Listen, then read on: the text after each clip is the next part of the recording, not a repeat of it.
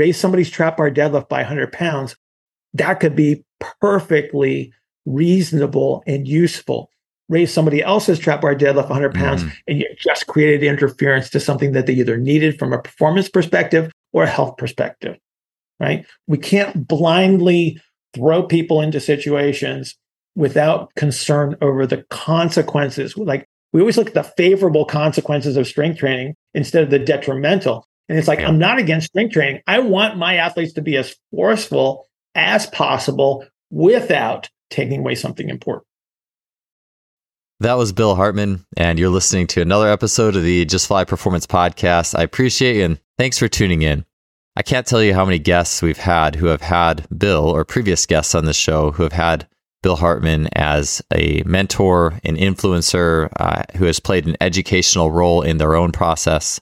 Many people who have talked about things like the compression and expansion concepts in movement and strength training, the infrasternal angle archetypes, and many other biomechanical concepts that are becoming slowly but surely and thankfully more mainstream in the process of how we observe movement.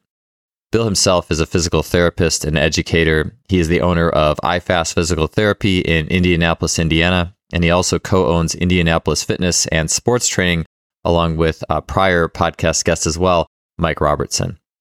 On today's podcast, Bill will be going into widening our lens on movement and biomechanics. And he'll be talking about the adaptive nature of the body and what it really means when we're seeing compensation. So often we hear the term compensation and instantly think it's a terrible thing. Bill talks about what compensation actually is and how it fits with the adaptive ability of the body. He'll be talking about the nature of reciprocal movement versus more locking or force producing oriented movements. He'll be talking about the dynamics of strength training when it can be a positive, but also the potentials of the interference effect and range of motion loss. He'll be covering concepts on external rotation and athletes who are pigeon toed, uh, the nature of power training for wide and narrow infrasternal uh, angle archetypes, and so much more. It was really great to have Bill on the show, especially after having so many guests who have been impacted by him and his view on human movement. So I'm really excited to get this podcast going here.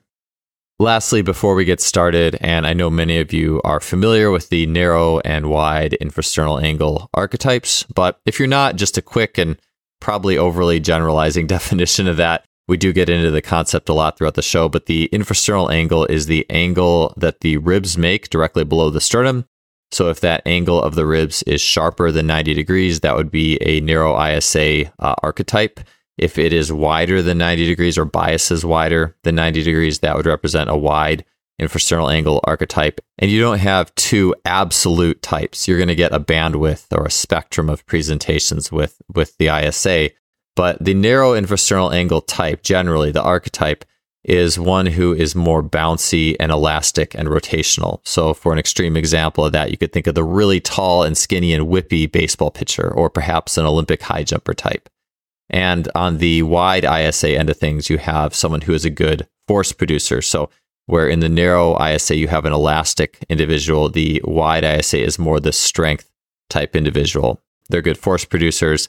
They don't have quite the rotational capabilities of their narrow counterparts. And a good example of the wide ISA would be something like a football lineman. So, wanted to clarify those before we get started with the show. And then finally, I wanted to highlight our show's sponsor, Lost Empire Herbs. And to be honest, about six or seven years ago, I had very little understanding of herbalism and what they can do, uh, do for you in your training and athletically. But it was through meeting Lost Empire Herbs CEO Logan Christopher and getting into uh, originally, we were talking about visualization and mental training and the scope of strongman and things like that. And that led me to trying out the Lost Empire Herbs products. Fast forward to today, herbalism represents the majority of my supplementation. I enjoy also being able to learn more about nature and plants and herbs in doing so. And the herbalism has a really positive impact on my strength and energy. Uh, you may have seen herbs such as Shilajit, for example, being a common uh, supplement in strength and conditioning or for strength training. And if you want to check out Shilajit as well as some of my uh, favorite other herbs that you can get through Lost Empire, uh, you can head to lostempireherbs.com slash justfly. And there you can get 15% off of your order. You can also enter the code JUSTFLY at checkout for that 15% off. So I hope you get a chance to check out Lost Empire Herbs. They're an awesome company. And that being said, let's get to the podcast here with Bill Hartman. Bill, welcome to the show. It's it's great to finally have you on the podcast. I've definitely been looking forward to this one. So thanks for being here. Thank you. Really appreciate it. Yeah. So this um, this is um, almost, or actually, I think it literally is 20 years after the first time that I remember hearing you or, or seeing a presentation of yours. It was mm-hmm. way back in 2003. It was Perform Better in Chicago, and you were speaking on the shoulder at that time. And for some reason, it's funny because I, I actually remember uh, some of those pieces pretty clearly relative to some other elements of the seminar there. And I was actually funny enough too, and I was mentioning this before we got started with the or pushed record. Is when my parents were cleaning out their basement and they moved, they had an old box of some of my things, and one of the things was the perform better materials, and it was your curriculum back then in 2003. And I know that you've evolved a lot since then. Um, uh, quite a bit. Yeah, quite. Yeah. And so, yeah, just uh, I'd love to hear a little bit of the story of how. And I, I do remember. I think I guess you could say some of the the tests that you were doing seemed a little bit more maybe traditional, if that's a word for it back then. Yeah. Uh, how how have you moved from that more traditional, a little bit more traditional model into where you are now? Well, so you come from this structural reductionist education. And so that was basically the model that I was using. So it's levers and pulleys and three planes. And I was using a lot of manual therapy. And, you know, when you talk about using traditional measures, I still use them. What, what, what it is now is a, is a difference in reasoning and understanding of what you're actually, actually looking at. And so, you know, from an evolutionary standpoint, it was a matter of frustration where trying to fit everything into the traditional model, uh, you you just sort of hit these points of where progress is just brought to a screeching halt, and I got a little frustrated with that. So probably 2015 or so, just started to move away from some of the traditional representations and and saying okay, well, what are these actual foundational principles upon which everything is based? So these are universal principles. So literally digging back into physics and trying to understand how nature works uh, all the way down from from cellular level up to the you know a complex adaptive organism so when you start to look at a human as a complex adaptive organism your perspective changes quite a bit and so now you say okay so we have these constraints that work in this environment and then how does that interact? Like, what are the actual principles? What are the rules that everything has to follow? And when you start to do that, then you start to say, oh, wait a minute. Like, so movement really isn't about these levers and pulleys. I'm just a big bag of water that moves around. And it's like, okay, well, under that circumstance, then how do I actually move? And it's like, well, that's a shape change. It's not this lever and pulley system that uh, the what was apparent based on the representative model. So if you use a cadaveric model, right? So I have a dead guy laying on a slab and I kind of look at him and he's, you know, a certain way. Then if you if you've ever gotten to dissect a cadaver, they typically are dry. There's no water. So you don't get that really good representation of reality. And it does look like levers and pulleys. And so while that can be useful, I mean, I was, I was doing well you know, with it. But again, it just kept hitting this impasse of, okay, I'm hitting a wall somewhere. It's like, what, what is this limitation? And it's like, okay, let's let's just start to look at reality. And so starting to look at pressure management, fluid influences, so hydrodynamics, hydrostatics. Because again, if you're made of water, that's going to be part of the the the foundational principles how do we transfer energy under that circumstance? And, and so that starts to look at, at how we apply forces, what forces are involved, how are the different segments that nobody really talked about before. So again, if, if you you think about like what are you carrying around internally, right? I have all of this stuff that's inside of me, and that stuff moves too. And then how does that influence how I do things on the outside? And then what forces do I have to to manage externally. So now I have these internal forces they have to manage. I have external forces they have to manage. And then I look at this big interaction. And so, so there was just an evolutionary process. And then about 2016, I had a big whiteboard session. And a friend of mine, Adam Loiacono, who's with the Phoenix Suns, was in the room at the time. And so we did this gigantic whiteboard session where all the notes that I've been taking over the years just kind of like fell into place. And there, there was this obvious construction of something that was different than what we had done before. And again, it's just an alteration of perspective and then a change in reasoning And then over the next couple of years, that evolution got got deeper and deeper and deeper. And then the principles start to evolve. And that's essentially what evolved into the representative model that I use now, where the goal is not to negate everything that came before, but but to answer the reasons why something would work as it as it did in the past. So manual therapy takes on a different perspective. Exercises take on a different perspective. So again, it's just the the level of reasoning is what the the biggest change um, has been. And so this has been the the the model that I've been teaching for the last I don't let's say 2023. So we did intensive maybe 2018 or so. And so that's basically what I've been doing the last few years. Yeah, I like that you mentioned it doesn't negate what comes before. I, I think about the idea of things transcending and including. So as you like expand your lens, all those other things are still in there, but you kind of have right. a new you have this new lens by which to see everything. Absolutely. And again, it, it's enlightening when you start to see like where the the lack of coherence was in the structural reductionist approach, which is we'll we'll kind of call that the traditional uh, model or traditional representation and you, you just start to see the limitations of that perspective. I mean are we really going to trust the perspective of an anatomical dissection that took place 2300 years ago?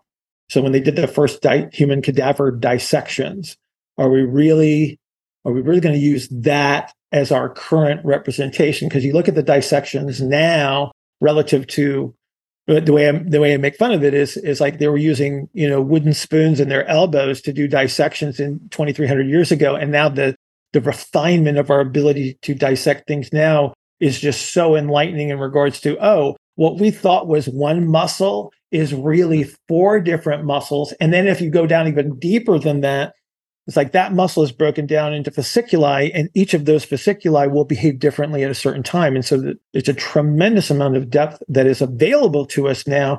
And we need to start taking advantage of that new information because what it allows us to do is just make better choices and, and stronger reasons for why things worked in the past and a rationale as to, from a process standpoint, why I would do things in a certain sequence or why I would choose one activity over another rather than just saying, oh, it's a strength thing or oh, it's a it's a flexibility thing when there is no difference among all of those concepts. All of those things are in play all at the same time. Yeah. What we have to do is we have to recognize what is most important in that circumstance at this point in time. And then we just reverse engineer the process that that got people from point A to point B with point B usually where people come to see me. Yeah, I think that it's not just in or my background more is in the more performance side or even the sports skill side. And I see mm-hmm. that you could call it structural reductionist even on that layer of things. I yeah. just did a podcast with Andy Ryland and he was talking about Joe Eisenmann, the youth sports and and develop long-term developmental guy talks about a lot of times sport practice becomes the it's like the three L's. It's lines, lectures, and laps. And it's just like and I guess the lines really refers to hey, get in lines and do this one reduced down yeah. drill that's so watered down that it doesn't it isn't representative of the problem solving ability of the athlete. It's so much more than that. And so but I think what's interesting is that the answer, at least I, I think in sport, the answer is not it's actually an easy answer. It's just modulating different forms of play. It actually doesn't have to be complicated, but yet we, we can make it complicated by overly reducing things down. Right. So, so, all I'm trying to say is I think that that over reductionist attitude, I see it in things like uh, different forms of skill training, different, I see it in speed training, I see it in jump training, where we try to reduce things down to one little segment and put so much priority on that. And we, we ignore the whole thing, that, that whole connected model.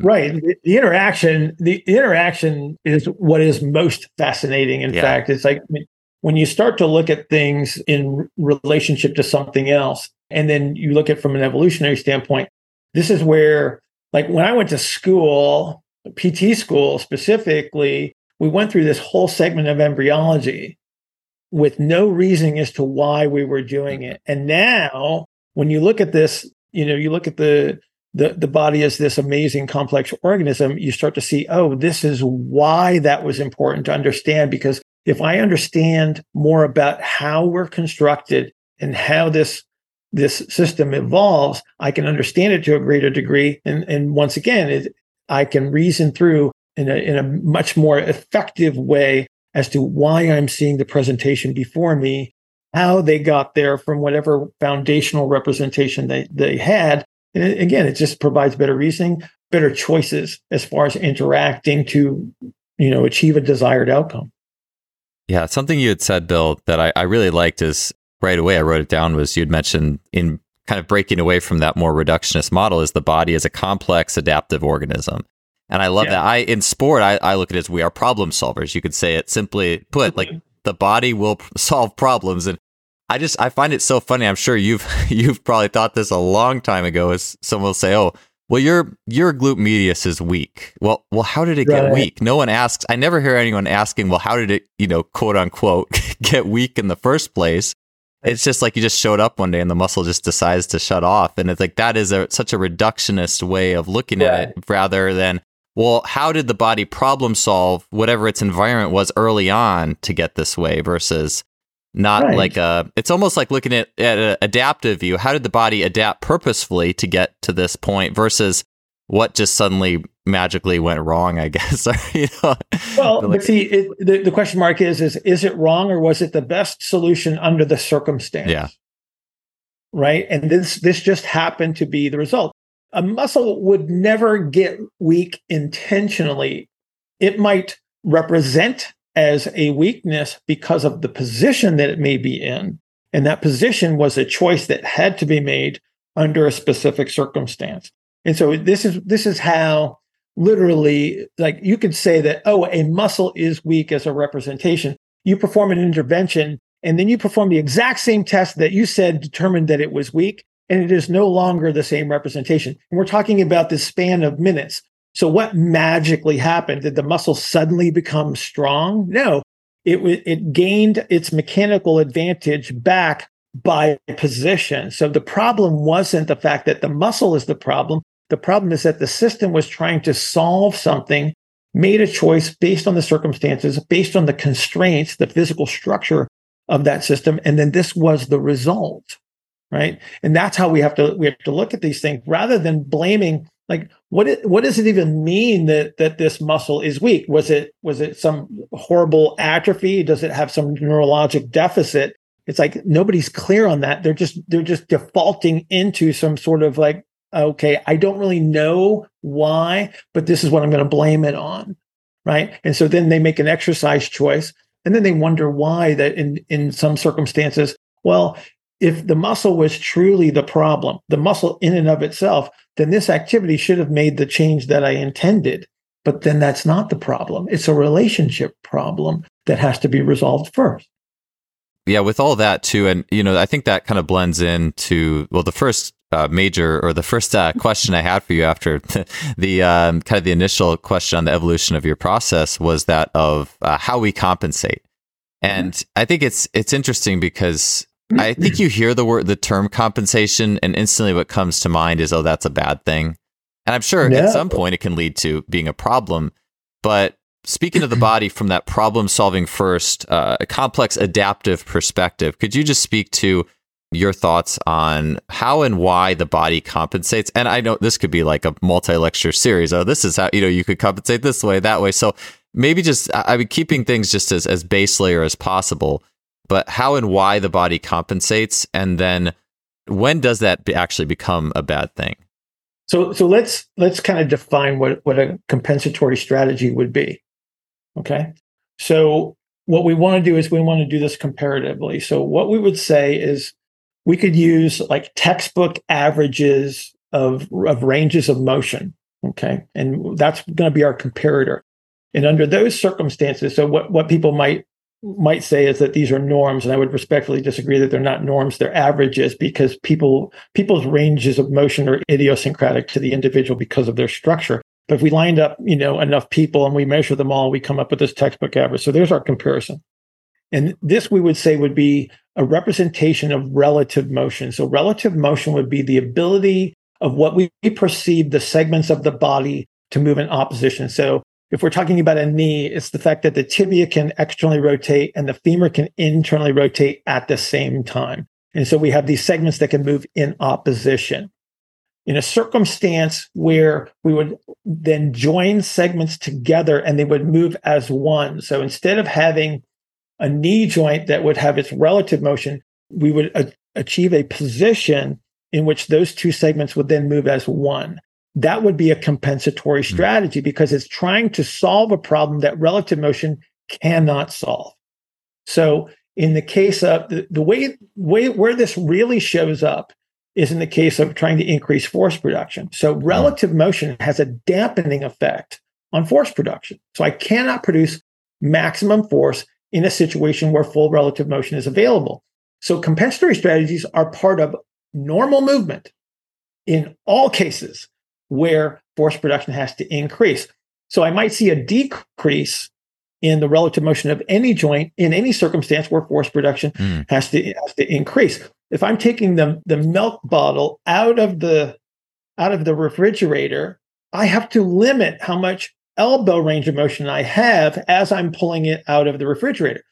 Well, if I'm reducing the relative motion intentionally, this circumstance arises all the time in athletics, where the forces are exceptionally high, if you're not compensating, you're probably not performing well. So we can't classify compensation as, as a good or a bad. We have to say that this is part of the solution to a problem.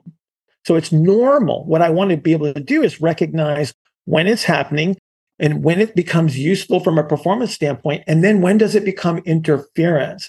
Because if I use too much compensation, then I can't dampen forces. This is a lot of cases where we'll start to see maybe pain arise or an injury. But if I if I start to carry around these compensatory strategies and I can't release them and I can't recapture relative motions, relative motion would be a system that can calm itself. It's a situation where I can dampen the, the typical forces throughout the day. But again, if I'm in a circumstance where I can't do that, now I start to put load on structure because think about this for a sec. Take a lumbar spine that supposedly has five movable segments with discs in between. Typical compensatory strategy is going to be an anterior orientation of the pelvis because what the advantage there is if I anteriorly orientate the pelvis, I can push down into the ground harder. But to do that, I have to take five movable segments and I have to jam them into a single segment. So the lumbar spine becomes a single mm. entity it becomes one structure instead of five different structures. Okay. But to do that, I have to increase the load on that structure. Okay. Great for force production if it's temporary. If I walk around with that same strategy because I'm I'm training it more and more and more, and I'm getting closer and closer to making that my typical strategy because there's a there's a performance related advantage for me to be able to recruit that strategy very quickly. But if I walk around with it, now that pressure exists all the time. Mm. And there are negative secondary consequences to pressures and tensions. I reduce blood flow, right? I cause destruction of tissue over time. This is how things like facet arthropathy would occur. This is how you would get uh, discogenic changes. This is load on a joint that that doesn't allow normal blood flow, and I get degenerative changes in a in a joint. So, so there's this fine line between where these things are exceptionally useful, occur in normal circumstances, but then become detrimental when they do become the norm, and I can't make the favorable change back towards a system that can dampen those forces and calm itself. So again, we can't say it's good or bad. We have to look at say what's the context, right? Because again, if I'm trying to raise someone's performance, I better have a good compensatory strategy to do that because it's going to show up in all cases of performance.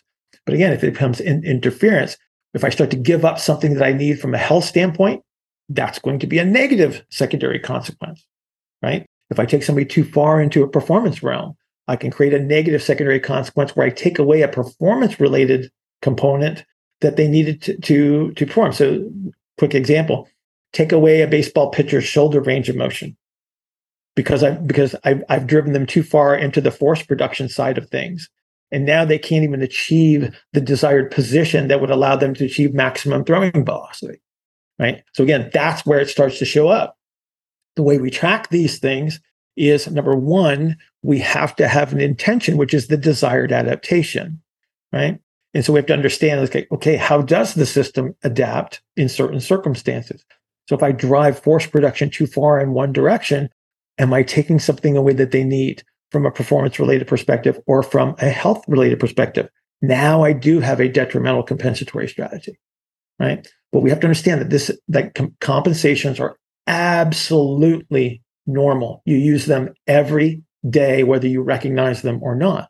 question mark is, is, is this helping me temporarily or is it going to become interference? And that's, that's the hard part of the job, right? Because we have to intentionally move people in certain directions under certain circumstances because we're trying to create a performance related outcome. But we don't want to be the cause of something that takes something away that is so necessary. I think it's so common to look at anything and instantly tag it good or bad. And and with compensations, it's like, oh, that's bad. Well, it's like, no, it is. it's part of that wider it's, lens. It's, it's, the it's the negative connotation. It's the negative connotation of, of when you hear compensation. And, and, if you look at it in comparison to, like I said, a, a, a normal representation of relative motion, where we have somebody that has like full relative motions, okay, try to get up out of a chair with full relative motions. It doesn't happen. It doesn't happen. You have to you have to lock things together so they move as a single segment. Mm. That is a compensatory strategy because the relative motion, having full relative motion all the time, doesn't allow you to demonstrate what what people would call strength, which I would I would recommend you you start to move towards the concept of force production because strength is more of like a gym measurement versus something that we apply in the real world, right? We use them all the time. They are normal, they are natural the, the question mark is is am I am I stealing? Am I creating a detrimental secondary consequence? That's what we have to determine whether it's good or bad because it's always going to be situational. Raise somebody's trap bar deadlift by 100 pounds. That could be perfectly reasonable and useful. Raise somebody else's trap bar deadlift 100 pounds, mm. and you just created interference to something that they either needed from a performance perspective or a health perspective. Right? We can't blindly throw people into situations without concern over the consequences. Like we always look at the favorable consequences of strength training instead of the detrimental. And it's like, yeah. I'm not against strength training. I want my athletes to be as forceful as possible without taking away something important. Yeah, that's like it's almost like a trick in some ways. And it's not a trick, but I just think it's funny because I know when I was a younger athlete, all the strength gains I made for the most part were direct transfer. I improved. and then I hit right. a point, yeah, somewhere in my mid to late 20s where it started to reverse itself. And it's the trick, I guess, is just the, the thing of you, you get these instant gains and you think, oh, yeah, like, well, I'll just keep going with this. And yeah, I, I think it's also kind of funny because Dan John had said this, and I just, I, for some reason, this stuck out to me, but on a podcast that he did with me, he had mentioned, well, why is it exactly, and he was speaking in context of, I think, the throws, but why exactly does lifting improve your throwing? And it, obviously it does, but is it the mm-hmm.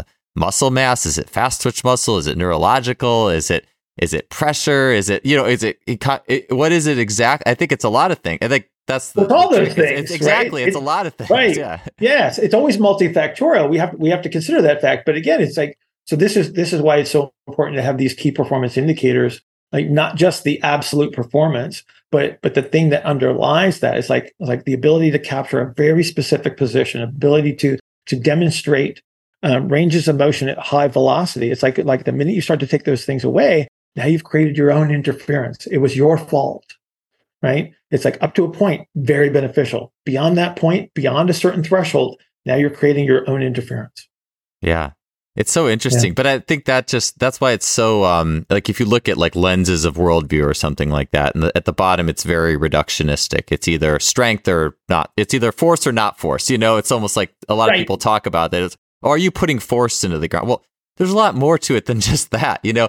And I right. think the further that you get out, or the more lenses you kind of expand outwards, and you can see movement in different contexts, I think it, it does allow I think ultimately the solution can still be simple, but it just allows a little bit more wisdom as like you said, like you start to realize you understand all these factors going on and you start to realize when your strength is now actually creating an interference effect against you or you could relate anything to that or you could relate a lot of things into that. Um, yeah. So, can I give you? I'll just give you a oh, quick yeah, example. Sure. Yeah. So uh, one one of my one of my my pitchers worked with him through high school. Got him full credit to him. He's he's a he's a great athlete. Tapping like low 90s for peak throwing velocity, which is awesome. And I think at the time he was trap bar deadlifting about 450 pounds and then went off to college. So we don't control the, that atmosphere. And he came home and he said, Hey, I'm trap bar deadlifting um, 600 pounds now. And, and it's like, great. And mm-hmm. then you put him on the table and now we've got these range of motion deficits. And he says, Oh yeah, by the way, he said, my velo's been dropping, cons- you know, mm-hmm. precipitously and he's like, now I'm in like the mid mid to low 80s and I'm not not hitting my top end anymore. And it's like, okay, now we have to say, okay, where in the program do we have to address to make sure that we can recapture those things that that we know were supportive of his previous level of performance? Like like where's the interference? And one of those one of those things it turned out was that oh they've been just driving force production past a certain threshold. They took away the ranges of motion. so literally once we sort of tuned him down, like he's not weak by any stretch of the imagination, but but it it took a little bit of of understanding as to, oh, when he trap bar deadlifts, he actually gives up something that he needs. And so it's just a couple of adjustments in the in the programming and and then you you make the recovery of performance. And, and so again, it's just it's just a, a matter of uh, again, it, it kind of as you said, it's like like you expand the number of filters that you can see these things through, and you start to see the multifactorial nature and then the relationship. Yeah, yeah. Speaking of pitching, I it's funny. I just picked up. Um, I'm 39. I just started throwing the javelin again. After the last time I threw it was probably like 28, 29, and then I took like a 10 year basic hiatus. Maybe it was just not having access or a place to throw. Uh-huh. and now I'm in Ohio, and I, versus you know Berkeley, California. There's not many places to go out and throw in Berkeley, California. But there's uh, there's a lot of places here in Cincinnati area. So I finally got one, and it's just funny because in between the times when I last threw, let's say I was, yeah, 27, 28 through at a meet. I don't know how many bench presses I've done, bilateral bench presses, barbell bench uh-huh. presses uh-huh. between then and now. And it's just funny because I can't, like, if I try to touch my fingers together behind my back, kind of like the Apley's test, but then the other hand's coming over the top, like back then, or back when I was in college, I could easily get a couple inches overlap. When I was 28, yeah. maybe it was one. Now I can barely touch them, if at all. I can't actually, to be honest. If it's a really good day and I warm up a ton, maybe I can just scrape it. But it's funny because all the javelin mobility in the world won't get me that touch. And I know it's because my rib cage has been smushed for yeah. through, through that compensation for those years. And then the thing is, is I actually can't get in the position where I can externally rotate my arm into that long straight arm behind me in the right position compared to what I used to. So it's just like, oh, yeah, that if you know, if this was my job or my my main sporting event, that would definitely be a compensation that I took too far. It's just I just kind of have to laugh at it now. I mean, but it's You know, uh, I come from a family of javelin throwers. Oh, nice. Yeah. Yeah, so my brother held the record at Purdue, and then I I went to the National Junior Olympics. My sister um, was a shot putter, disc thrower, and and javelin thrower at Purdue as well. So yeah, so I get it. Yeah, it's uh, yeah, it's it's definitely interesting, but it's fun. It's actually really motivating for me to try to do things to kind of get to readjust, like lateral compression on my rib cage and things like that, and just yeah. try to try to fix it and even it out a little bit.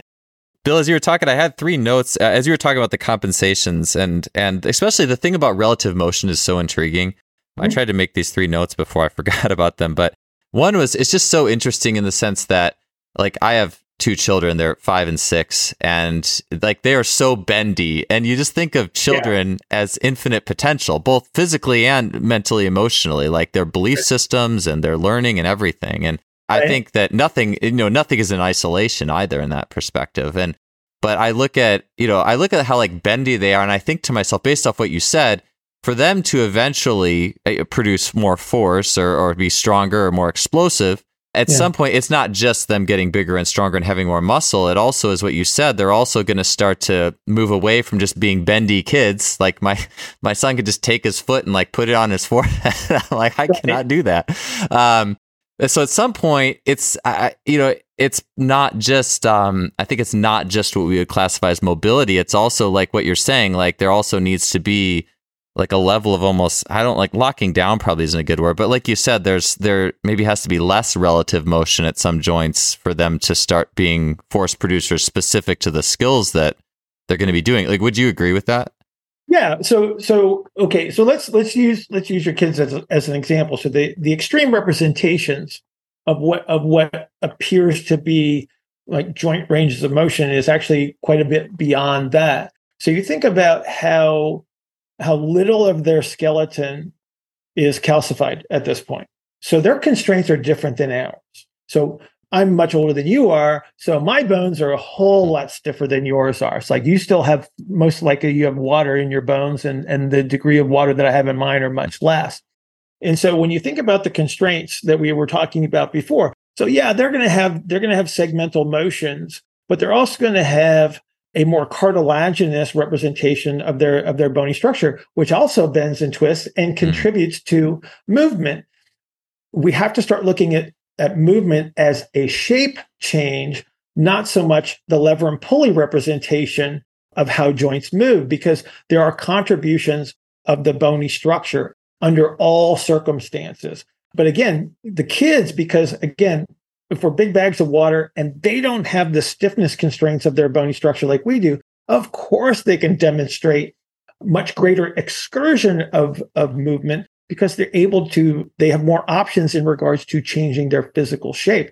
So, you know, one of the ways that they get into that position is, well, they can twist their spine harder. The bones are softer. The bones actually change shape more. Their femur will change shape more. That gives the joint more excursion. Um, again, just think of them as they're much more fluid than we are, and therefore I can bend and twist them. They're like they're like Stretch Armstrong, you know, more so than uh, what we would perceive as as the the typical hardened skeleton. And so, of course, they can represent more more movement um, because they just have greater options in regards to changing their physical shape. Yeah, yeah, that that definitely makes sense. One thing I guess I had in mind, I mean, I've seen this in a number of elite athletes, and I think track and field is a really good place to see it because you see a lot of extremes and a lot of specialists and things like that. Mm-hmm like I was watching a video of uh, Femke Bol just set. I think she set the indoor 400 world record or something like that, or or some sort of maybe it was the 500 or maybe it was a couple recently. Um, and yeah. it's someone who has incredible speed endurance, and especially at the yeah. end of her races, like she's she's not slowing down in the same way that her competitors are. And I watched some of her lifting videos, and it's pretty clear that she has a lot of compression in her spine. Like she doesn't have a lot of overhead range of motion in her snatches. Yeah. You can just see there's a lot. Nor of does she need it. Yeah, and, uh, but the thing is, it's so interesting because you watch her arms, and it almost seems like that compression is really helping her. Like it's almost because there's less options, I guess, for her arms to go back. It almost keeps her torso and everything a little bit. I guess you could say tighter. Maybe that's not a great word, but it, it it seems to be helping her because she's able to keep her torso together a lot more easily than her competitors, especially once she gets in latter stages of the race. At least that's what I'm perceiving with it. So I guess I sure. I look at it from that perspective of here's an example of somebody who whose body is just really in skeleton has compensated into something that has really helped them for that event. Now, if if she was a, a soccer player or a baseball pitcher, it's a different story because you have different. Now you have to rotate more, things like that. Absolutely correct. Absolutely correct. No, there's there's without question. Okay, so when you think about about running, so it behooves her to be as efficient as possible. So once again, if I have too much relative motion, there would be a dampening effect. So if she rotates too much, that means with every ground contact, she has to try to control more rotation. Well, that takes effort. Yeah. Well, that's going to take energy away from the event in, in and of itself. So we're actually making her more energy efficient by taking away some of the elements of range of motion. Now, if I stiffen her optimally, now she stores and releases more energy per unit of deformation. So, so here you go. Uh, take the your, your typical jump stretch bands or whatever. Take the really thick band and then take the really skinny band and then deform them to the same degree. So it's easier to pull the skinny band long, harder yeah. to pull the fat band longer. Mm, but yeah. if I can pull the fat band back as long as the skinny band and I release both of them, which one has more energy stored in it? Which one do, would you rather get snapped in the face by? Mm. It's like, okay, I do not want to get snapped in the face by the big band because there's a lot more energy coming at me under that circumstance. So the same same principle applies under this circumstance. I make her stiff enough. So why does she strength train? Because I need her to be stiff. Yeah. I need I need her to be able to transfer more energy through her connective tissues because that's where the energy storage and release actually takes place. So her ability to produce force via muscles actually makes her more efficient at storing and releasing energy in all of her connective tissues, skeleton included. This is one of the things that's underappreciated is when you're bouncing across the ground, your skeleton is very difficult to deform, but for every unit of deformation and its ability to spring back in the opposite direction, it's the stiff spring in the system. So it's like your shock absorbers on your on your car. If you've ever tried to tried to compress a shock absorber by squeezing it between your hands, it doesn't move at all. But it can it can control the shock absorption of a car that weighs, you know, who, who knows how much, a thousand pounds. There's a there's a, a total difference in the in the the ability of, of this shock absorber to represent what it can actually do. And so that's one of the reasons why we do strength training is, is like I'm trying to optimize the stiffness of the system under a specific circumstance where, you know, she's probably a, a, a very high force producer. If I create the same level of force production in a soccer player, if he has to run down a ball, he's probably going to get there first. If he has to run down a ball and then change direction, now I might actually have a problem because now he's too stiff and I've taken away some of his performance related elements. So again, we have to be very specific about context. We can't blindly say like, oh, so she's fast. So she strength trains like this. If I want to get fast for my sport, I actually might be taking something away. It's like if I'm a basketball player, soccer player, tennis player, right? Too much force production and not enough change of direction. Yeah, I, I like that exa- that example of the rubber bands, like the thick rubber band and the the skinny one that stretches so easily. I just think it's so cool to apply some of those concepts to the body because it just paints a good picture too, and it makes me think about like where do you want your rubber bands to be? You know, either you know if you're a baseball pitcher or a javelin thrower, you want those bands to be a little more to have a little more length or just to be able to pull you know and, and like you said that fat band you could pull a really long way oh, well maybe that's the best situation if you can create that. And it's it's interesting to think i guess you know based off it does have so much based off the athlete in front of you. I remember when i was i think this was about eight years ago i did whatever to the to whatever the level of my status uh, statistics ability was, I ran. I forget what I maybe I used an online program, but I ran a correlation on decathletes, and it was a correlation between their hundred meter dash ability and their javelin, which are 2 mm-hmm. you know, it, like the Femke Bol example, like just pure linear speed versus something where you need a little bit more compliance. And it there was uh inverse correlation like and, and you're going to get some occasional people who can do both well but the average was that generally if you were a good javelin thrower it actually was derogatory to your 100 and vice versa. Right. and right. I, that's found that really interesting. Yeah. Well okay. You think about your you think about your approach when you're when you're throwing the javelin. Are you running at top speed? No why don't you run at top speed? Because it stands to reason. It's like if my horizontal velocity and then my my angle of projection of the javelin, it's like those those two would work together to produce the best javelin throw. But the problem is, is that I can't produce the movement necessary to throw the javelin at peak velocity if I'm running at peak velocity because I can't turn. Right. So so again, it's like you start to see these these relationships and then how they interact in in performance this is why we have to be so aware of the the secondary consequences of the programming that we're using. Because again once again we can we can take this we can take something that's so important to us from a performance perspective or health perspective and just take it away by accident.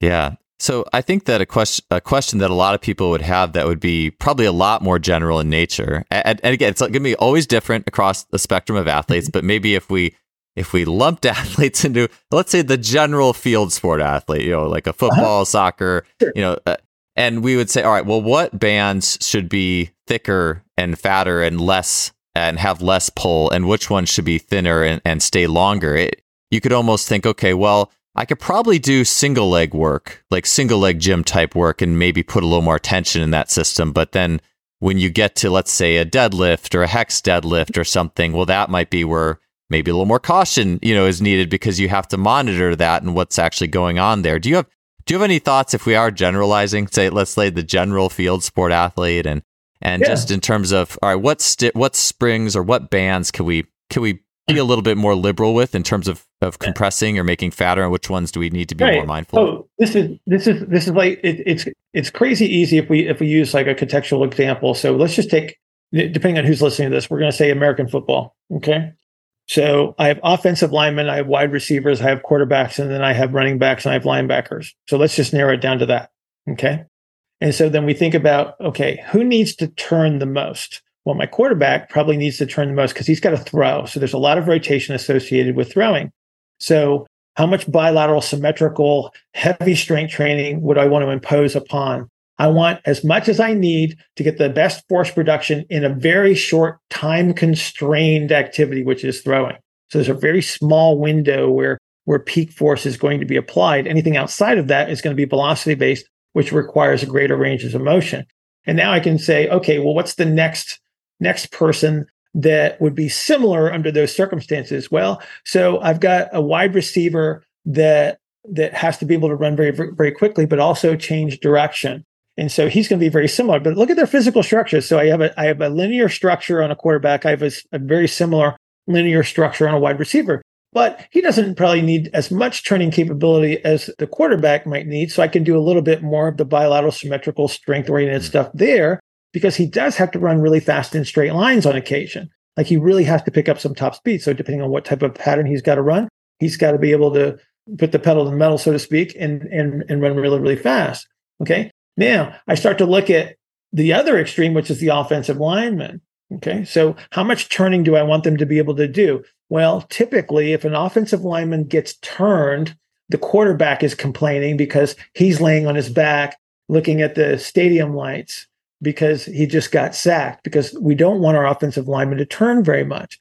Same concept with, with a defensive lineman, because if a defensive lineman gets turned, a hole opens up and then we have a 50 yard run or or the quarterback has plenty of time to, to, to throw his pass. And so then you can start to see it's like, okay, so these the, the, the bigger, wider representations have number one, they have a mechanical advantage against turning because of their physical structure. If I can enhance that capability, their force production goes up. So an offensive lineman, by tradition, takes a few steps. Um, there's a bit of a six second wrestling match that takes place where he has to hold position or, or advance his position. So again, I don't I don't want them to turn. So I'm going to drive a lot more bilateral, symmetrical, heavy oriented strength training in that individual because number one, that's what those exercises are for. They are there to take away the ability to turn, to increase our ability to produce force at very high levels and for longer durations. But the more I, I have an athlete that needs to turn, change direction, now now I have to sort of titrate how much of that I'm going to put into the program because it's still useful. It's always useful up to a certain point. And then, kind of like we've been talking about since the beginning of the conversation, then it becomes detrimental at some point, right? So when we're talking about those athletes, we have to say, okay, what is the context that they have to perform in? How much rotation do I need? What are their force demands? Do they need to produce peak force very, very quickly?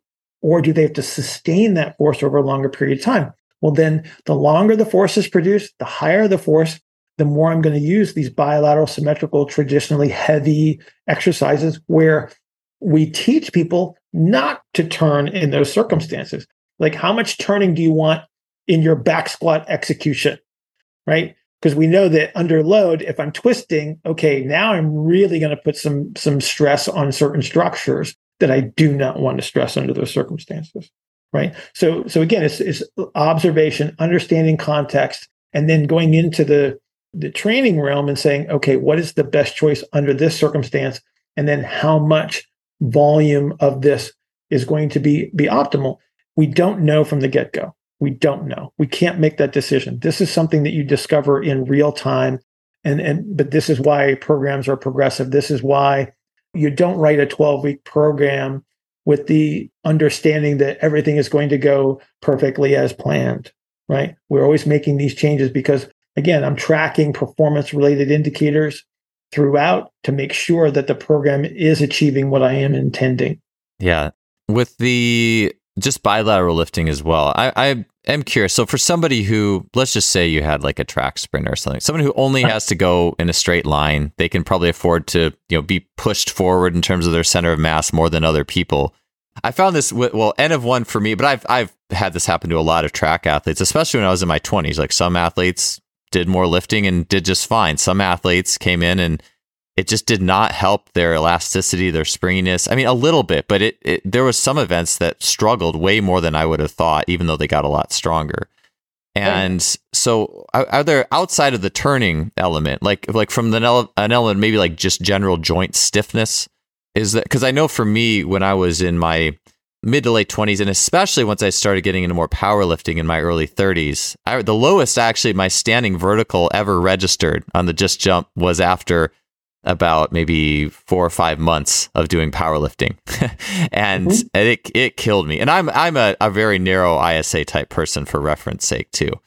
I mean, not that I hadn't done lifting before, but this was like where I took it and I really, I mean, it was literally almost all I was doing for training and I really ramped it up. So I, am just curious outside of the rotational equation as well, from just maybe a, a shape change, a stiffness, what other things would we be looking at in terms of that compensatory action of lifting that might also go beyond rotation? You mean as far as negative consequences? Yeah, uh, yeah. As far as negative to like athleticism. Absolutely. Yeah, yeah. Okay. Yeah. Sure. Sure. Sure. So, so you're going to have connective tissue uh, adaptations that are going to be associated with the heavy lifting. So, so I increase the stiffness. Well, that can be great. So, if if I increase the stiffness, what that means is that for for the every unit of deformation, I'm storing more energy. Which means if I release that energy, that could be very favorable. But what if I make myself so stiff that it's much more difficult for me to deform it within a time constraint. So jumping, throwing, things that that that are are very fast activities, right? If I can't deform it in time, in a time constraint, now it, it, it takes too long. And th- that's why you start to see the decrement in performance. If there's no time constraint, powerlifting is a great example. It's like there's no timer. There's no timer on on the lifts. Like all you have to do is keep moving and then finish the lift. Well, I can sustain that force production over a longer period of time. I can put enough load on me that I can deform the, the tissues and store and release energy. I just need the time to do it in. And so again, that becomes favorable under those circumstances. But now take a take a situation, since you brought up narrow ISA, it's like under under those circumstances by tradition narrow isas have a smaller window in which to apply the the downforce in and so if i increase their force production and they start to expand the duration of force application that's outside of that window mm. what happens is they have to squeeze themselves tighter and tighter from the top down and so then what happens is there's a, a pressure gradient that goes from the top of you downward instead of bottom up and so, under those circumstances, I'm sticking you to the ground when it's time for you to produce force within a within a narrow time window. And so, literally, I don't have the right direction of a gradient. And so, this is why you would see a, a, a decrement in in vertical jump in somebody that is over strength trained versus somebody that would be optimally trained, where they're still able to create the gradient in the appropriate direction, which is uh, against gravity versus with it. I love that. Yeah, I'm I actually I was, I was writing two notes as you were talking because I these are I mean it's this whole the whole thing is near and dear to my heart in the sense that I just look at how my own body and athleticism like shape shifted over the years, going yeah. from like my senior year in high school, and I I started lifting when I was like twelve. I drug weights up to my bedroom from the basement to my bedroom. It mostly just did like bench presses and wall sits and arm curls and stuff. And I, I tried to squat once. I tried to put the old concrete weights on my back and squat. And I didn't know how to do it. So I was like, ah, this feels weird. I'll just keep doing my leg extensions or whatever. And I didn't start getting into more of the multi, you know, the squats and the traditional stuff till later in high school. But I don't think I really got to a place where I was really compensating heavily till till later. But the top down versus bottom up thing is so interesting because I was thinking about this in, in the form of jumping. And and mm-hmm. I, I will say too the the the time maybe I can touch on that that time that window you have later because that makes all the sense in the world too. It's like as soon as you start missing that window or getting outside of that window, you're kind of screwed because you yeah. have to do, do use a different strategy. But I look at I look at like how I jump now, and I wish I had the, at least the double leg jumps from high school, but a lot of times when I jump now, and I've changed my training, but I think the some of the shape change stuff is certainly still there. But oh. I kind of do a big, like if I'm doing a running two leg jump, and I am internally rotated through my femurs as well. So I know this plays a role, but it's kind of like I treat it almost as like a big trampoline where my legs, and I'm trying to create this picture for people, but I'll, I'll do a step into the plant and my legs will hit one, two, and then my knees both. And I think everybody does this to a degree, but mine both really turn in. And then it's almost like creates a platform for me to take all the pressure and whip of my upper body and bounce it off my guts and go upwards. And mm-hmm. I think I've always had that, but I almost feel like that's a strategy that I don't know, just as you were saying, like you've you've become top down now instead of bottom up. And I watch I watch like Mac McClung in the dunk contest. And it seems like his legs work so well independently and his his heels could get so high off the ground so quickly early. It's almost if I was to try to put a bottom up strategy into words, I would put a video of him dunking and be like, yeah, that that seems to be way more the body working as one connected unit versus this like legs hit, internally rotate, create a platform of the pelvic floor, create this pressure down from the top, bouncing into the guts, and then going upwards. I'm trying not to get too complicated with this, but I just it's just something that I'm trying to put what you said together here. But the tra- the trampoline example is is is the one that I'll frequently use because that's exactly what's happening. It, when you when you look at the internal dynamics and the amount of load that gets applied to the to the outlet of the pelvis, if I cannot reverse that, then you're not going up, right? So we'll see people with with very specific physical configurations to their skeleton that you know when they walk in the door that they're never going to leave the ground. Like there are people that are biased by their physical structure that have an increase in a downward in a downward force physically by structure. Mm-hmm. And, and, um, and, the unfortunate circumstances, you know, the, the parents will bring in the, a young athlete and you know, Johnny needs quicker feet. Johnny needs a better mm-hmm. vertical jump. And it's like, and the reality is, is that Johnny just picked the wrong parents. We're really sorry about this. Now, it doesn't mean that we can't improve the performance because if we understand his physical structure, there are things that we can do to improve his performance, but he won't be necessarily the fastest kid in the group. He won't be the kid that can jump the highest, no matter how hard you try to train him, just because of, because of circumstance. But, but the, the thing that you're recognizing in regards to from, from a technical perspective is that's exactly what you're trying to do is you're trying to, to optimize your ability to control the internal dynamics the external forces and then reverse the the downward process to, to try to leave the ground. And this will evolve over time. You probably notice again your your your technique has probably changed over time well, you know, if you don't store and release energy the same way you ever did in your limbs, well, that's going to change over time. So then the strategy is going to have to change your ability to control the internal dyna- dynamics. So when you look at the, the the pistoning element of the internal fluid dynamics of the axial skeleton, it's like that's what you're reversing. Mm. And if, if you have a shape or you have an outlet behavior that does not allow those guts to go down and then back up and then and your bias is downward guess what? You're going to take away your verticality under all circumstances. Yeah. Yeah the top down bottom up thing is something that you know i don't know if we'll have time to really get into it on the show. Maybe we can continue to touch on it a little bit because that does even with the comp- way compensations go uh, maybe that yeah. could be its own entire show but i the impulse the, the time that window to create force i'd love to get into that a little bit more especially as it differs between the narrow and the wide. ISA archetypes. And I know for me, yeah, doing a lot of grinding, slower lifting has been not helpful.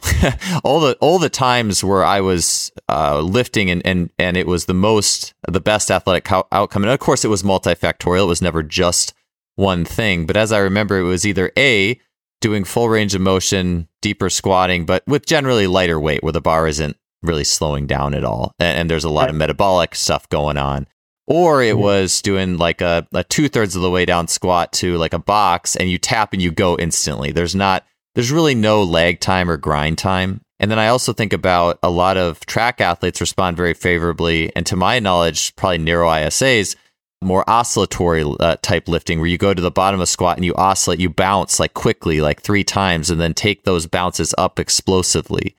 Do you have any thoughts on um, yeah, I'd just be curious as to your take on a narrow ISA's practices in the gym uh, to not to not lose their ability, to not miss that window. Right. Okay. So yeah. So we're so we're talking about from a physics perspective, we're talking about impulse, which is the, again force times time, and and so if we take and we're going to talk about the extremes because it's just an easier representation to, to see. So we take the most extreme narrow ISA individual, we take the most extreme wide ISA individual, by bias, the narrow ISA is going to be biased more towards an externally rotated representation, which means that they have a shorter duration of force application because force is applied during internal rotation. So their impulse time by physical structure is always going to be shorter mm. than the widest wide wide ISA. Their bias is more towards an internally rotated representation. They always have more time that, that they can apply the internal rotation. Now, the context will determine how much time they can apply internal rotation. So if I take a wide ISA pitcher and a narrow ISA pitcher, they both have similar constraints in regards to time. But when we're talking about, about training and activity selection, your wider ISAs are going to be biased more towards those activities where higher force producers, strong exhalation strategies, longer duration of impulse. So again, this goes back to my my representation of using American football. It's like this is an offensive lineman. It's like, oh, they don't really have this this short time constraint. They're not running at top speed.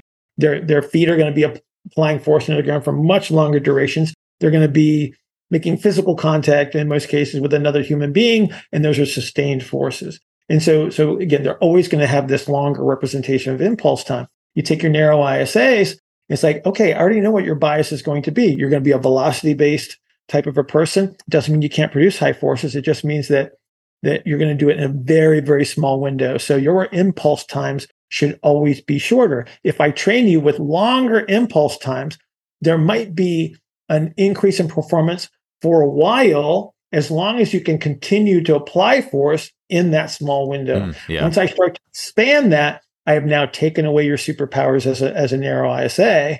And now I have extended the window of force application into the space where you would produce velocity, right?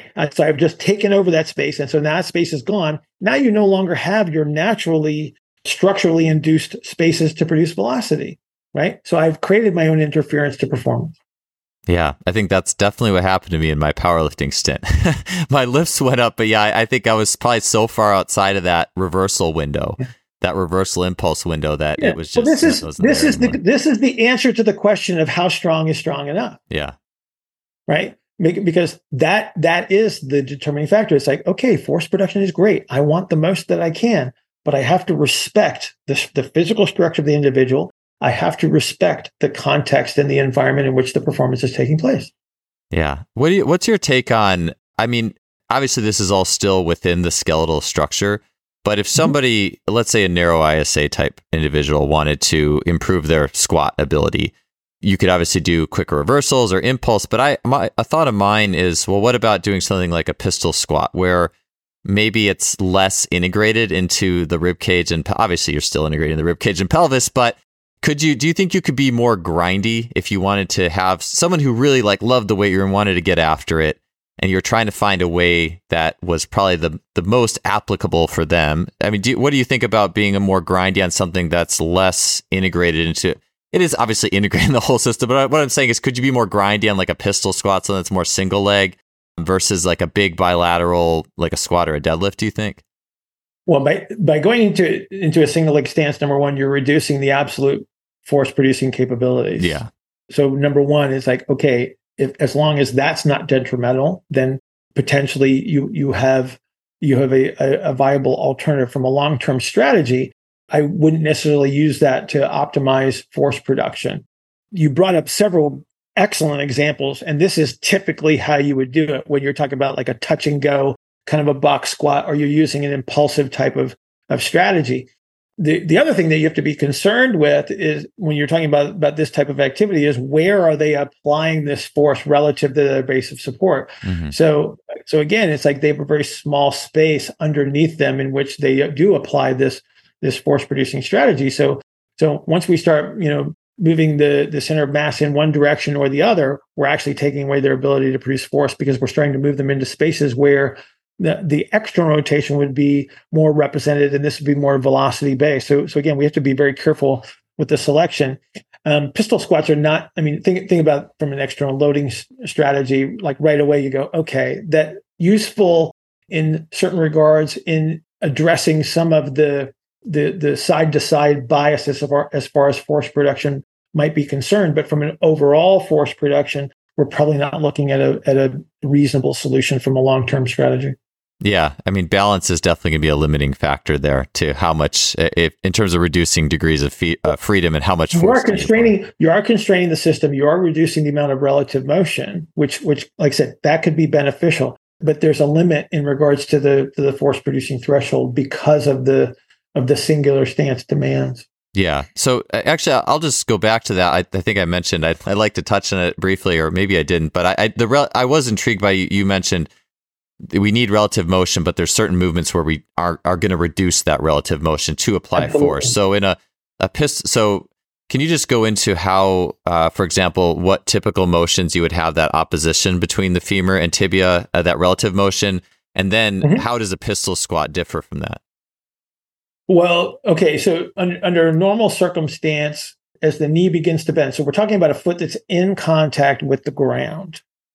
Okay, so so we're starting to absorb ground reaction force. We're starting to apply more force into the ground. So this would be, say, the descent from, from standing. Typically, under the case of full relative motions, we would have a tibia that would be moving from a, a, relative external rotation to internal rotation because the amount of force production as you descend has to increase. And so I have to be able to internally rotate to apply that force under those circumstances. Okay. It'd be easier to demonstrate that in a bilateral symmetrical squat because, again, the, the demands are less just in total load to the system. When I go into a single leg stance, the bias is going to be skewed more towards an externally rotated situation because of the single leg stance. So I've moved you off mm. of your, your, so where your center of gravity would fall between your feet, I am now shifting it towards one side. To do that, I have to take away relative motions. So this is one of the negative secondary consequences of doing pistol squats. There are going to be people that that are are born to do them because their bias as a as a narrow ISA is going to give them a favorable representation where they live in external rotation. This exercise is actually performed towards an external rotation bias. So they may not have a great deal of negative secondary consequences, but but the problem that you're going to run into there, there's going to be there's going to be a group of people, and I'll, I'll, I'll pick on on one thing. There's going to be a group of people that will always get knee pain under mm. that circumstance. The reason being is because when you're trying to produce force in an externally rotated representation, so I need a certain degree of movement at the knee. It's not necessary relative movement because the relative movement would have both external rotation available and internal rotation. By biasing it into external rotation, I know I don't have full relative motion. So I'm going to be in a compensatory representation. Here's what happens as you descend.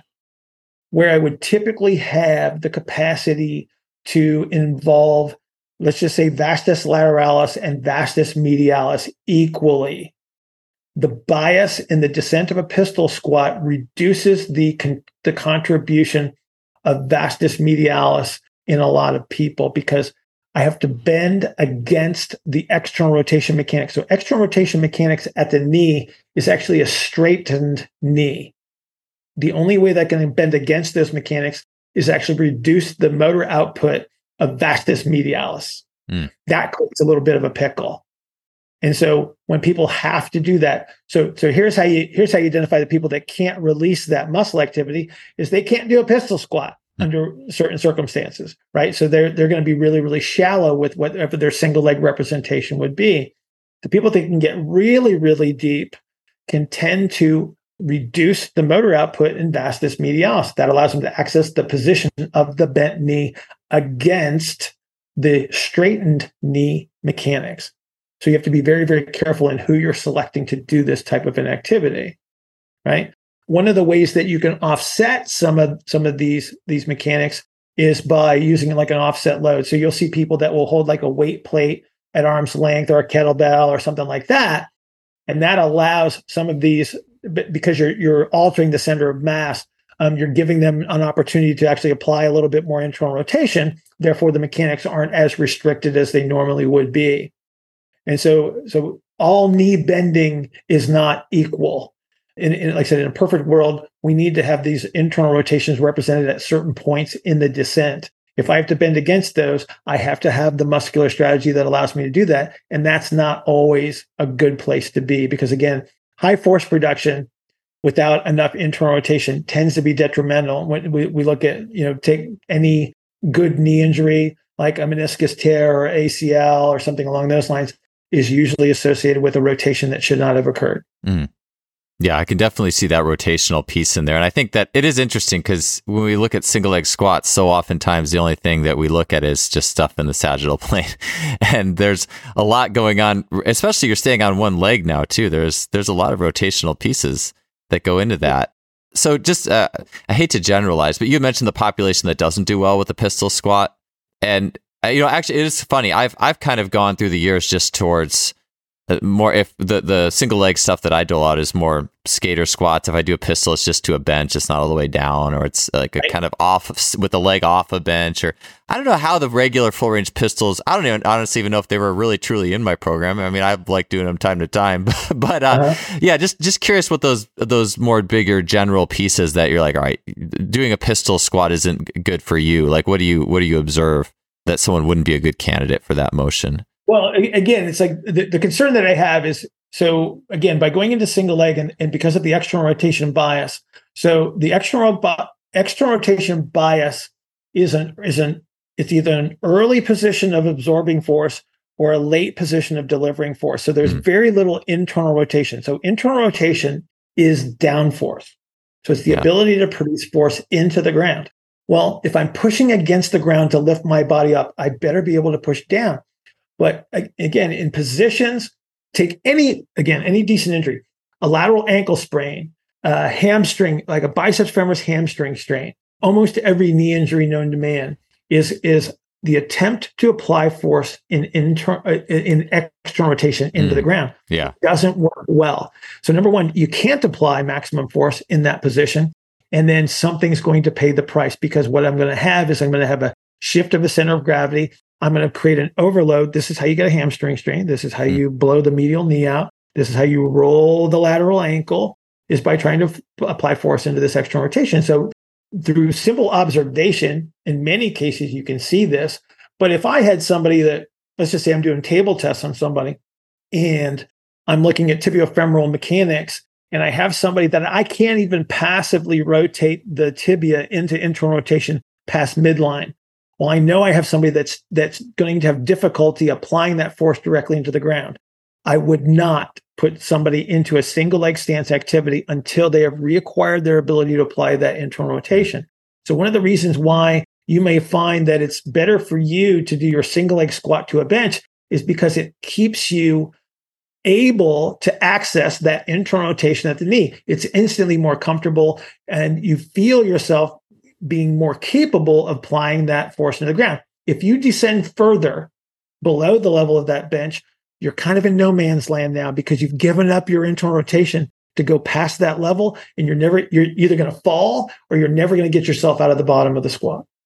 Gotcha. Gotcha. Yeah, that makes sense. You know, it makes me even think about this was something that was so simple, but I had some right knee pain back, I don't know, 5 years ago or something. I was just walking up the stairs one day and if I let my, this was an exaggeration, but it was just interesting because when I, as I stepped with my right leg that had the knee issues, if I let my knee really actually internally rotate, it didn't mm-hmm. hurt to walk up the stairs. And, you know, right. so I mean, it's not like, I mean, that's obviously I'm not going to play sports like that, but it, to me, it was just illuminating that okay, I, I, need to have some level of this to mitigate whatever the heck's happening on the outside aspect of my well, knee. So again, it, it comes it comes down to to very a very simple representation. So when you're going up the stairs, you have to be again the the, the position of the knee is in the, the so this is an early representation of, of absorbing force.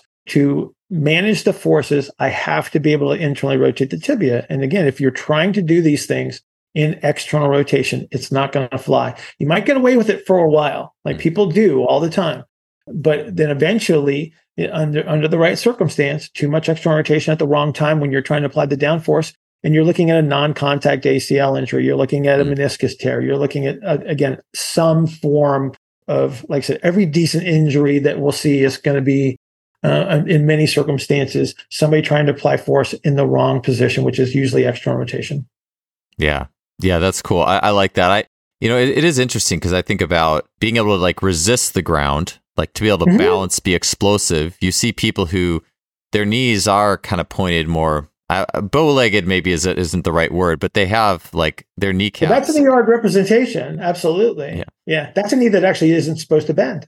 Yeah, they and so but then to be like the other side, we look at I look at like the explosive side is you do have that little bit of bow-leggedness, but then if you have the well, for every yin there's a yang, you know, for every explosiveness to bring someone back, you need to also be able to internally rotate. And it was sure. um yeah, Rocky Snyder and, and out of Gary Ward stuff, just like the first time I ever did a step up where I actually purposefully got a good level of internal rotation I was like, wow, I really feel my VMO here, my glute. This is this just feels really good. It's not necessarily right, they work together. Yeah, it's not yeah. necessarily the most, I guess, specifically explosive thing. Maybe in some positions that you'll end up in sport, like in terms of bouncing off the ground or all the bow-legged stuff. But to me, it kind of represented that that polarity. You know, like there's that explosiveness that's a little bit more bow-legged, but then there's also, yeah, you need to also be able to internally rotate on some level.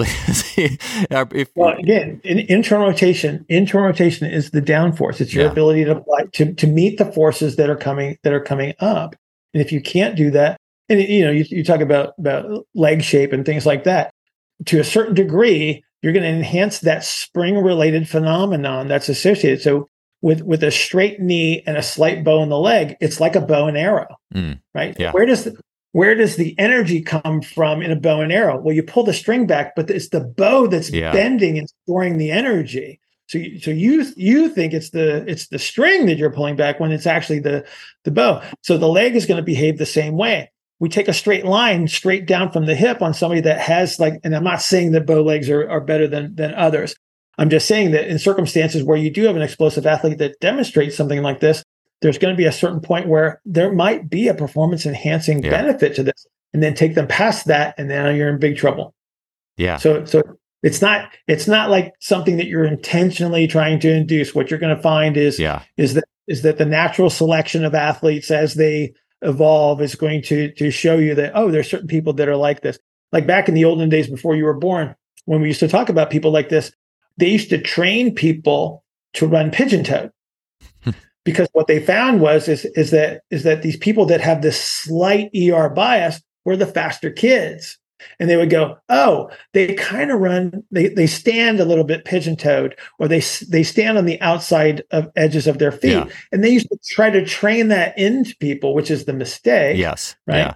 It's that you're going to have people that are going to be predisposed to using certain strategies better than others, but that's just the external rotation bias. And again, these are velocity based um, based strategies in some cases, it stores and releases a tremendous amount of energy. Take somebody past a threshold, and now you got a problem. Yeah, I remember I I had um like six years ago. I was speaking with someone who had gone through a system that encouraged that bow-legged training, and mm. he had said he had was getting some IT. You know, maybe they got better. Who knows? But at the time, he was having a little bit of IT band you know issues because of that.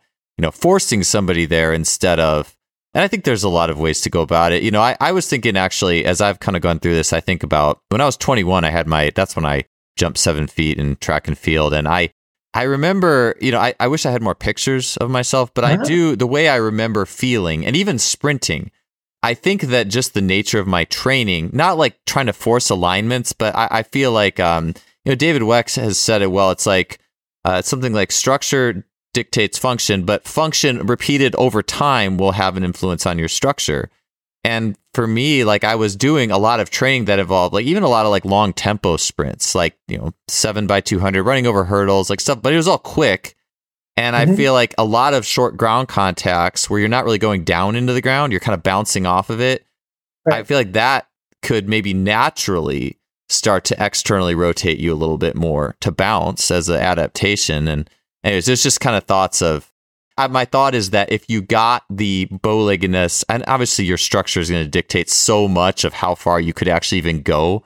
But I kind of I feel like if you um, were training, and honestly, I almost feel like the adaptations or the compensations in that perspective show up a lot more, maybe more downstream, like more at the tibia ERing or something like you know, I I, I worked. Well, you're going to see a lot. You're going to see a lot of external rotation of the tibia because, uh, I mean, so the, the the tibia evolved from a position of external rotation and it twisted mm. inward, embryologically. Oh, okay. So, so so the limbs are formed in external rotation, and then we turn them in as human beings from an evolutionary process, which allows us to stand up and push into the ground.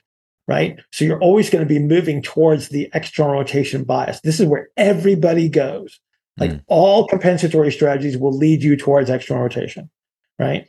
Um, just be again, you're just going home, as I would say, Hmm. because that's where you came from. So you're Interesting. gonna, you're, yeah. So you're always going to move in that direction.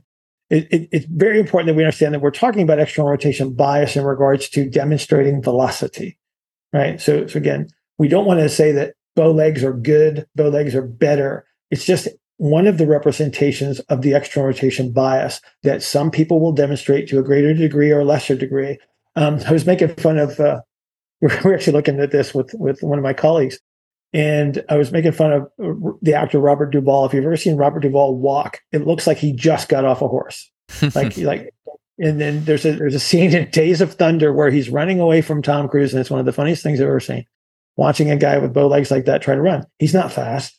yeah, Right. Again, he's an older gentleman, but but point being is is like that doesn't mean that it's better. It doesn't mean that it's good. It doesn't mean that it's the ideal. It doesn't mean it's something that we're chasing.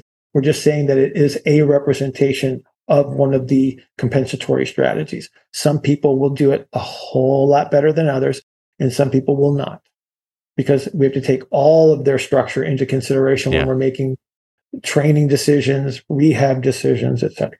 Yeah, yeah. I I'd mentioned on I think it was the podcast with David that I had worked with a girl who was a like a high level jump roper growing up, and most certainly a narrow ISA. I think she was pretty internally rotated through her femurs, but it was crazy because it's almost like to, at, to her compensation to be a good jump roper was to be so crazy pigeon toed it threw off her gait like patterning and it was just it was just it was interesting with that with that adaptation i actually i worked with a swimmer once who Uh, it's right because swimmers you you do not think of swimmers as being bouncy like bouncy balls on land they're usually the Typically not. opposite but I, not. I worked with a guy he was the 100 free uh, high school record holder and this hmm. guy was an athletic monster like on land he could I, and, and it was crazy the first time he was ever in the weight room he's like six two, six three.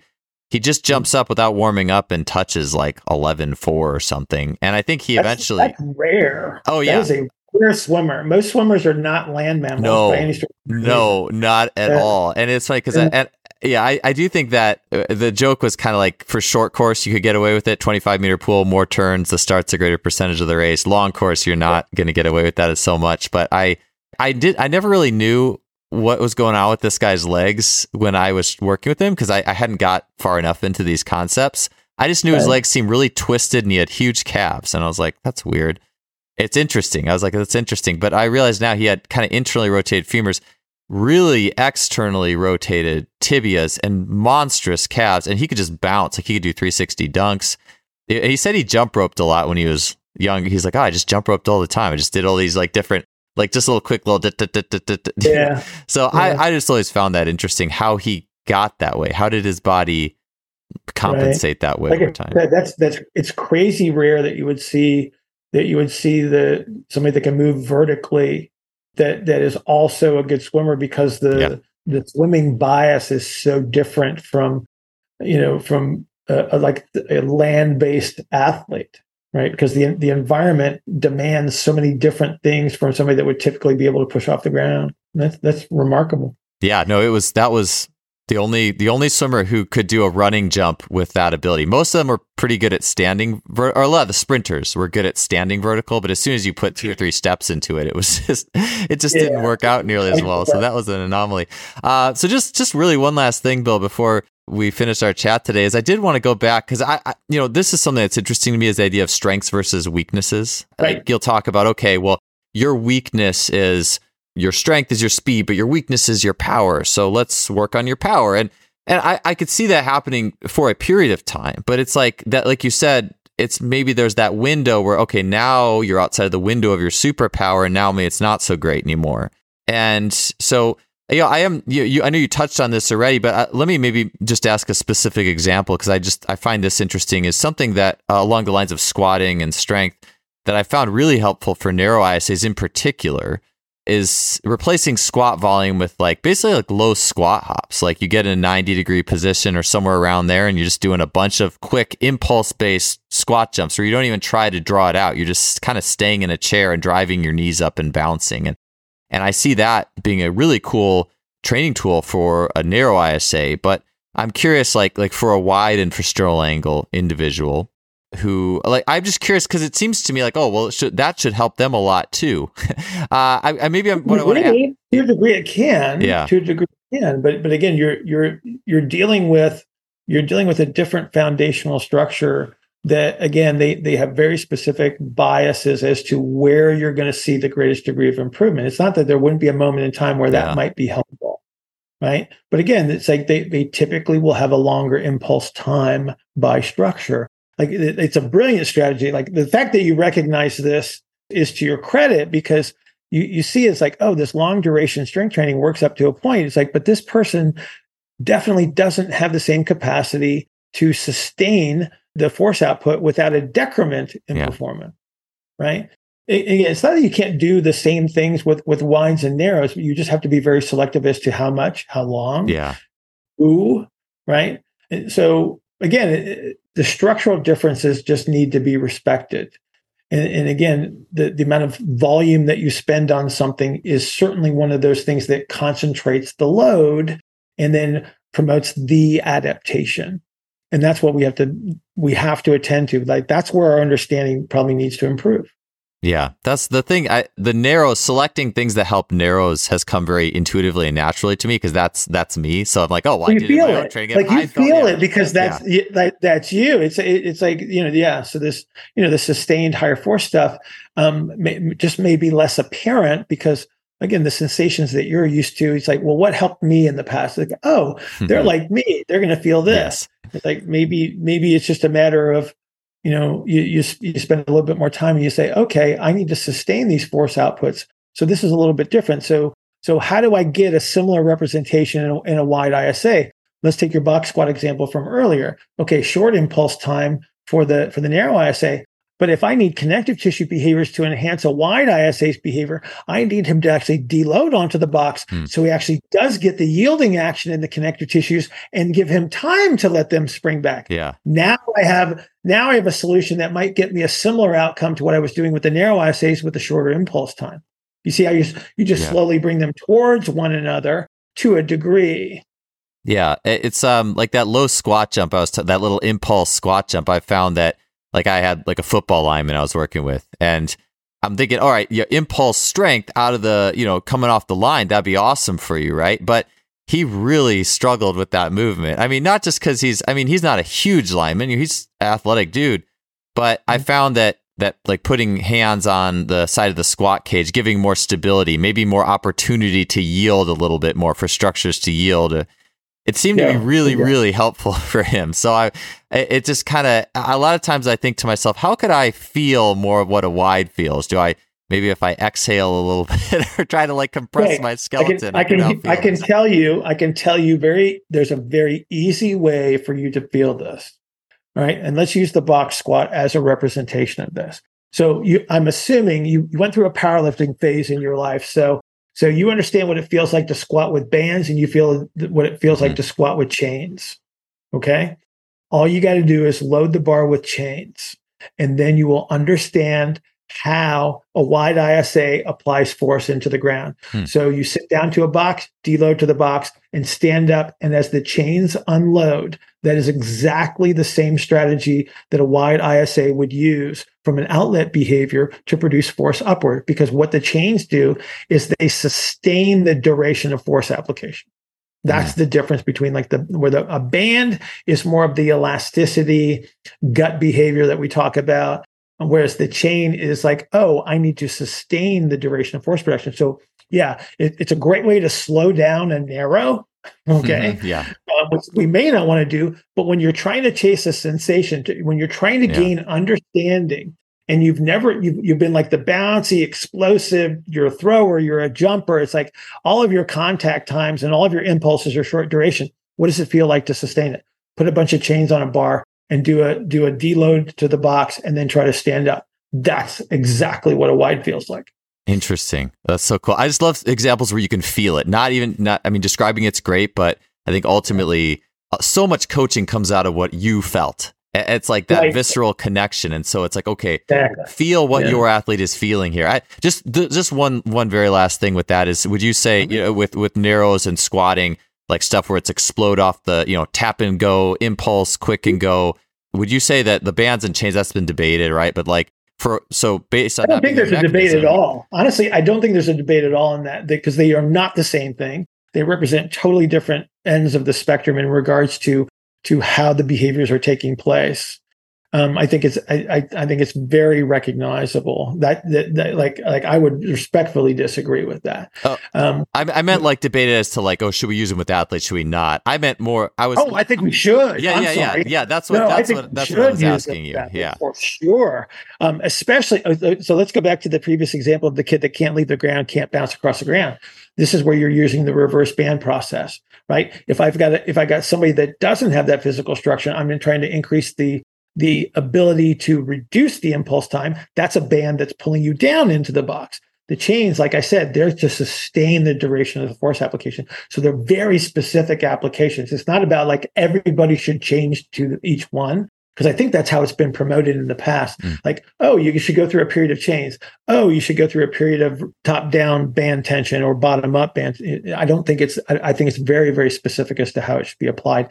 Definitely useful for athletes. It's just a matter of understanding the when to apply it. Yeah, based off of the way a Y apologize produces, for jumping in there. oh, total, totally fine. But just based on what I was trying to ask too is like, all right, if I'm a, just generalizing narrows, squatting more like I found just more impulse, bounce off, you know, don't grind. But would a wide be better? Like if I had a bunch of, let's just polarize it, right? And I know it's a spectrum, but like I got a bunch of narrows and a bunch of wide ISAs in the gym, and would yeah, I? Yeah, would yeah. you be? Would you be more likely to say, "All right, narrows, you guys are doing more impulse oscillating, quick off the box, and wides, you guys are going to be doing more bands and chains and stuff"? Would that be? A, if I'm generalizing things, would that be a, a, accurate?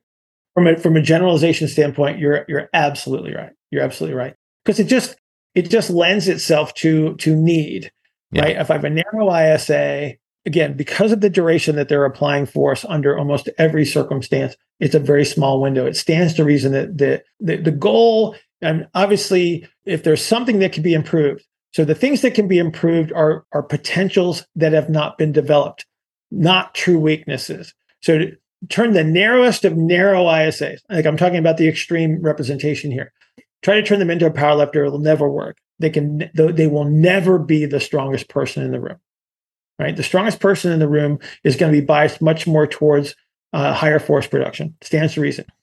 When I have somebody that has high force production, but but it's very difficult to deform tissues, store and release energy quickly. That's where the bands come into play.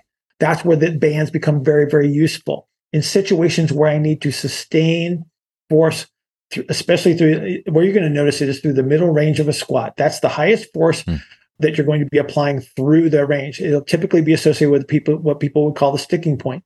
If you're having trouble with the sticking point, that's where the chains come into play because it's going to teach you to sustain and increase the force through that range. Absolutely, you're going to bias that stuff towards more wide ISAs. Doesn't mean that there's not good times to use the bands with narrows. It just means that again, we're we're, we're strongly generalizing this representation. Yeah, it's like it's like the the force producers are going to benefit more from playing around with the with the the elasticity and the and the chain load. Yeah. Yeah. So yeah, for someone maybe just jumping into the middle of it a little bit. So if I was saying, hey, I got a narrow ISA, someone's more elastic, short impulse mm-hmm. times, but I do want to use some chains. Maybe just like the lighter bands would be a good place to start. So prolonging their impulse time just a little bit, but you don't want to get them outside the window, right? Like if I really right. loaded like, it like, up. We'll use we'll use we'll use chains with narrow ISAs, but we're using it at a very specific time and a very specific representation. And so so this is where we're we're attending to bar velocities. Like, do I need them to sustain force uh, up to a certain point? Absolutely, I do. Okay, how fast do I need them to move through this range? As they're increasing the amount of force production through this middle range, that's why you would use a chain, is because it loads that that element of the movement very specifically right? It's it's where I have it where I have an alteration in shape change. It's where I have an alteration in the breath mechanics. It's the mm-hmm. alteration in the pelvic outlet mechanics. That's where I need the load to occur. Then I need to be be able to load that range, and the chain is is a brilliant strategy to use under those circumstances. Got it. Makes sense. So uh, just one very last thing, because otherwise it'll be on my mind and I'll just be thinking about it. But, but like the other way around. So I got a wide eye, say someone who does well with that window of longer force production. But I, it's like, well, well, sport is so many windows of fast impulse, and maybe we aren't even talking football linemen. Maybe we're talking, maybe it's soccer, maybe it's something else.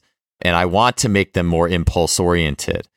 And yes. so, I mean, my thought is, hey, like I love the quick impulse plyos, and and I, I wonder, I mean, would it be? It almost strikes me that maybe eh, you know they could handle that better than a narrow could handle. Hey, I'm going to load you up massively in the weight room, and now your shape change or whatever. Like it almost seems like it would almost be. This is just from my experience and how I felt, but that for me being a narrow, being exposed to too much of my weakness had, had negative issues, but if you took a wide and just have to do a lot of fast stuff, I don't necessarily see that being a, I guess, a terrible thing. You know what I'm saying? I, am just curious your well, thoughts on that. So, so, here, so again, here's here comes the question. Here comes the question: is is so you, what you're dealing with is you're dealing with a connective tissue behavior issue.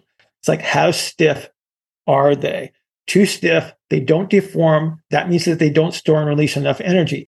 Can you teach them to store and release more energy by doing the impulsive activities? Potentially, yes. Okay. So you run the test, you train, and then you say, well, what was the outcome? Yeah. It's like, hey, we're not getting enough of this yielding behavior, the connective tissues. What's the next best way for me to give them enough time to deform so I can actually train that element? Then I can actually come back to the short impulse stuff. And so this is where you would implement, say, a box squat with a deload and the band tension pulling them down onto the box. Because what that actually does is it alters the pelvic outlet behavior to store and release more energy. Right. So I'm actually training the concept that is the limiting factor in the bouncy stuff. So yeah. I do a phase of that type of training. I improve their yielding capabilities. And then I go back and I say, okay, now we're going to shorten the impulse time because I know I have a, an improvement in the connective tissue behavior. Now I'm going to utilize it. Yeah. That makes sense. That makes sense. There was just one other thing I was thinking about that too is if you took a wide and had them do too much stuff that's like fast and out of their wheelhouse. You know, it was funny. I remember I worked with the uh, swimmer who was the 2012 Olympic gold medalist in the 100 freestyle. This guy was a monster, just physical specimen, big, strong. But if he did too much fast work, I remember talking with this coach and He's like, yeah, if he does too much fast, quick stuff in the weight room, it actually overtrains him or his nervous system gets, you know, burnt or whatever. And I was thinking, I was like, at first I'm like, how could this be? This guy is so explosive, 50, 100 freestyle. But, you know, and now I'm thinking, well, maybe if your bias is you're good at force producing a bit longer, and now I ask you to do all this fast stuff that's under that window, maybe it's just really neurologically taxing to try to do that too. Cause it's just not the way you typically produce force. Uh, maybe that you well, know, could play in as well. You're, you're, you're potentially biasing towards a stressor that he doesn't have the adaptive capability. Yeah, yeah. It, it could be like if he think about this. If you're already capable at a certain level, and I train you farther in that direction, again, this is where we have to optimize versus maximize, right? So again, if he's already capable of doing certain things, and you take him past a certain threshold, that's where you again you yeah. start to create interference. It's like maybe maybe he can tolerate a certain volume of of something. And then again it's the volume of it. It's not it's not the activity in and of itself but it's how much you've asked them to do and you're creating some measure of fatigue. And then that becomes the decrement in performance. Yeah.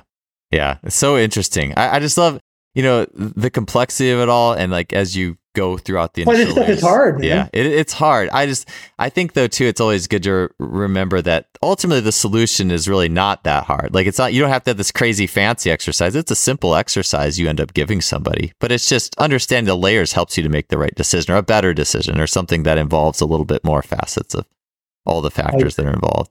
Yes sir Awesome. Well, hey, Bill, thank you so much for being on the show. It was great that we great. finally could get this time together to chat. Uh, and I know you got a couple things going on, like a, a podcast, a new um, training product out. Uh, do is there anything Wait, you want to share before we yeah. get off the phone? Yeah. So, so uh, my buddy Chris Wycus and I are doing the the Reconsider podcast, and basically we're just taking topics that are sort of common in the in the industries that we're involved in and and breaking them down and just trying to ask better questions looking at things differently. Some things are just blindly accepted as being good or bad. It's kind of like the beginning of our conversation. It's like we're talking about compensations. Well it's not good. It's not bad. It happens all the time. It's just is it is it helping or is it hindering? So we're looking at a, just a variety of different topics that way. And then uh, associated with that it's more directed towards the the consumer end of things. For those people there's there's a gap that that needs to be filled with with people that you know, they don't fall into the category of physical therapy patients. They don't need to go through rehab, but every time they try to to start a program, you know, they they, they find something that they're interested in, and then they find that that they don't have the capacity to even execute that program. And then they do run into an obstacle. Maybe they do experience uh, some pain or or some form of interference. So what we've developed is is it, Chris Chris is brilliant. He, he says it's the program before the program. And so, so that's what we we we have um, through our, our recon program. So at reconu.co, um, you can you can access that. So if, if you're trying to make the comeback to the gym, you're trying to come back to a sport, you just want to move and and and be comfortable. Um, we have different different levels of, of, programming for that. For those people that are just they're they're just trying to make the restart, they're trying to make their comeback. So those are the big things that are going on. But uh, always uh, accessible through uh, billhartmanpt.com. If you want to hang out and talk tech, we got a bunch of coaches that meet at 6 a.m. every Thursday morning on the Coffee and Coaches conference call. There's no charge for that. We all hop on a big Zoom call. And so we get like 30, 40 people going in, in those conversations. And that's every Thursday. So lots of ways to, to gain access and, and join the conversation. Awesome. Well, it sounds good. Well, thank you again so much, Bill. It was great having you on the show. Appreciate you having me.